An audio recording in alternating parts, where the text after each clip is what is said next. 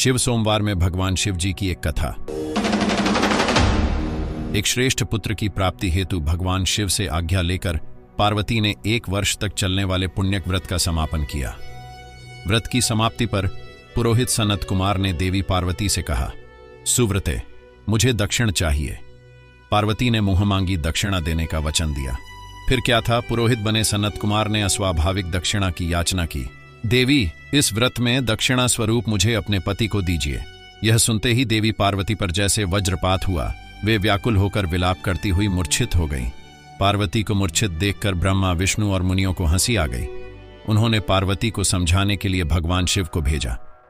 पार्वती की मूर्छा टूटने पर शिव ने उन्हें समझाया, देवी देव कार्य पितृकार्य या नित्य नैमित्तिक, जो भी कार्य दक्षिणा से रहित होता है, निष्फल हो जाता है। उस कर्म से दाता कालसूत्र नामक नरक में गिरता है। उसके बाद वह दीन होकर शत्रुओं से पीड़ित होता है। ब्राह्मण को संकल्प की हुई दक्षिणा उस समय न देने से वह बढ़कर कई गुनी हो जाती है। भगवान विष्णु और ब्रह्मा ने पार्वती से धर्म रक्षा के लिए अनुरोध किया। धर्म ने भी समझाया। देवताओं ने कहा, मुनियों ने भी दक्षिणा देने की प्रेरणा दी, फिर भी पार्वती चुपचाप रही। तब सनत कुमार ने कहा, शिवे, या तो आप मुझे दक्षिणा में अपने पति को प्रदान कीजिए या अपने दीर्घकालीन कठोर तप का फल भी त्याग दीजिए। इस महान कर्म की दक्षिणा न मिलने पर मैं इस दुर्लभ कठोर व्रत का फल ही नहीं, आपके समस्त कर्मों का फल भी प्राप्त कर लूँगा। उद्विग्न होकर पार्वती ने कहा, पति से वंचित हो जाने वाले कर्म से क्या लाभ? दक्षिणा देने तथा धर्म और पुत्र की प्राप्ति से मेरा क्या हित होगा? पृथ्वी देवी की उपेक्षा कर, वृक्ष की पूजा करने से क्या प्राप्त हो सकेगा? साध्वी स्त्रियों के लिए पति सौ पुत्रों के समान होता है। ऐसी स्थिति में यदि व्रत में अपने पति की ही दक्षिणा दे दी जाए तो पुत्र से क्या लाभ? यह सत्य है कि पुत्र पति का ही अंश होता है। लेकिन उसका एकमात्र मूल तो पति ही होता है। मूल धन के नष्ट होने पर समस्त व्यापार ही विनष्ट हो जाता है। उसी समय आकाश में देवताओं और आरशियों ने एक रत्न निर्मित रथ देखा, जो पार्षदों से घिरा था। उस रथ से श्री नारायण उतरकर देवताओं के सम्मुख उपस्थित हुए। उन श्री नारायण को ब्रह्मा, विष्णु और शिव ने रत्न सिंहासन पर बैठाकर उन्हें प्रणाम किया और हाथ जोड़कर गदगद कंठ से स्तुति की। वहाँ का सारा वृत्तांत जानकर श्री नारायण ने कहा, शिवप्रिया पार्वती का यह व्रत लोक शिक्षा के लिए है, अपने लिए नहीं, क्योंकि ये तो स्वयं समस्त व्रतों एवं तपस्याओं का फल प्रदान करने वाली है। इनकी माया से ही चराचर जगत मोहित है।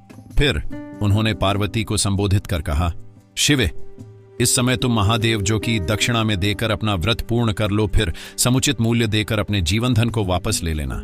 गाँवों की भांति भी विष्णु के शरीर में है। अत, तुम ब्राह्मण को गौ मूल्य प्रदान कर अपने पति को लौटा लेना। यह कहकर वे अंतर्धान हो गए। तब पार्वती प्रसन्न मन से अपने प्राण सर्वस्व को दक्षिणा में देने के लिए तैयार हो गई। उन्होंने हवन की पूर्ण आहुति की और अपने जीवननाथ शिव को दक्षिणा रूप में दे दिया। इसके बाद उन्होंने पुरोहित सनत कुमार से निवेदन किया, विप्रवर, गौ का मूल्य मेरे पति के बराबर है। मैं आपको अत्यंत सुंदर एक लाख गौएँ प्रदान करूँगी। इसके बदले में आप मेरे जीवन सर्वस्व को लौटा दें।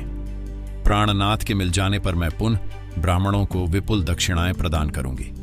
तब सनत कुमार ने पार्वती से कहा, देवी, मैं ब्राह्मण हूँ। मैं एक लाख गौएँ लेकर क्या करूँगा? इस दुर्लभ रत्न के सामने एक लाख गाँवों की क्या तुलना? मैं इन्हें साथ में लेकर त्रिलोक में भ्रमण करूँगा। उस समय समस्त बालक इन्हें देखकर प्रसन्नतापूर्वक ताली बजा बजा कर अट्टहास करेंगे। कहने के साथ ही सनत कुमार ने भगवान शिव को अपने पास बैठा लिया। यह सुनकर पार्वती जलहीन मछली की भांति छटपटाने लगी। उन्होंने मन ही मन सोचा, कैसा दुर्भाग्य है मेरा कि मुझे न तो अभीष्ट देव का ही दर्शन हुआ और न ही व्रत का फल प्राप्त हो सका। अधीर होकर वे अपने प्राण त्यागने के लिए प्रस्तुत हो गईं। अकस्मात उसी समय आकाश में तेज समूह प्रकट हुआ।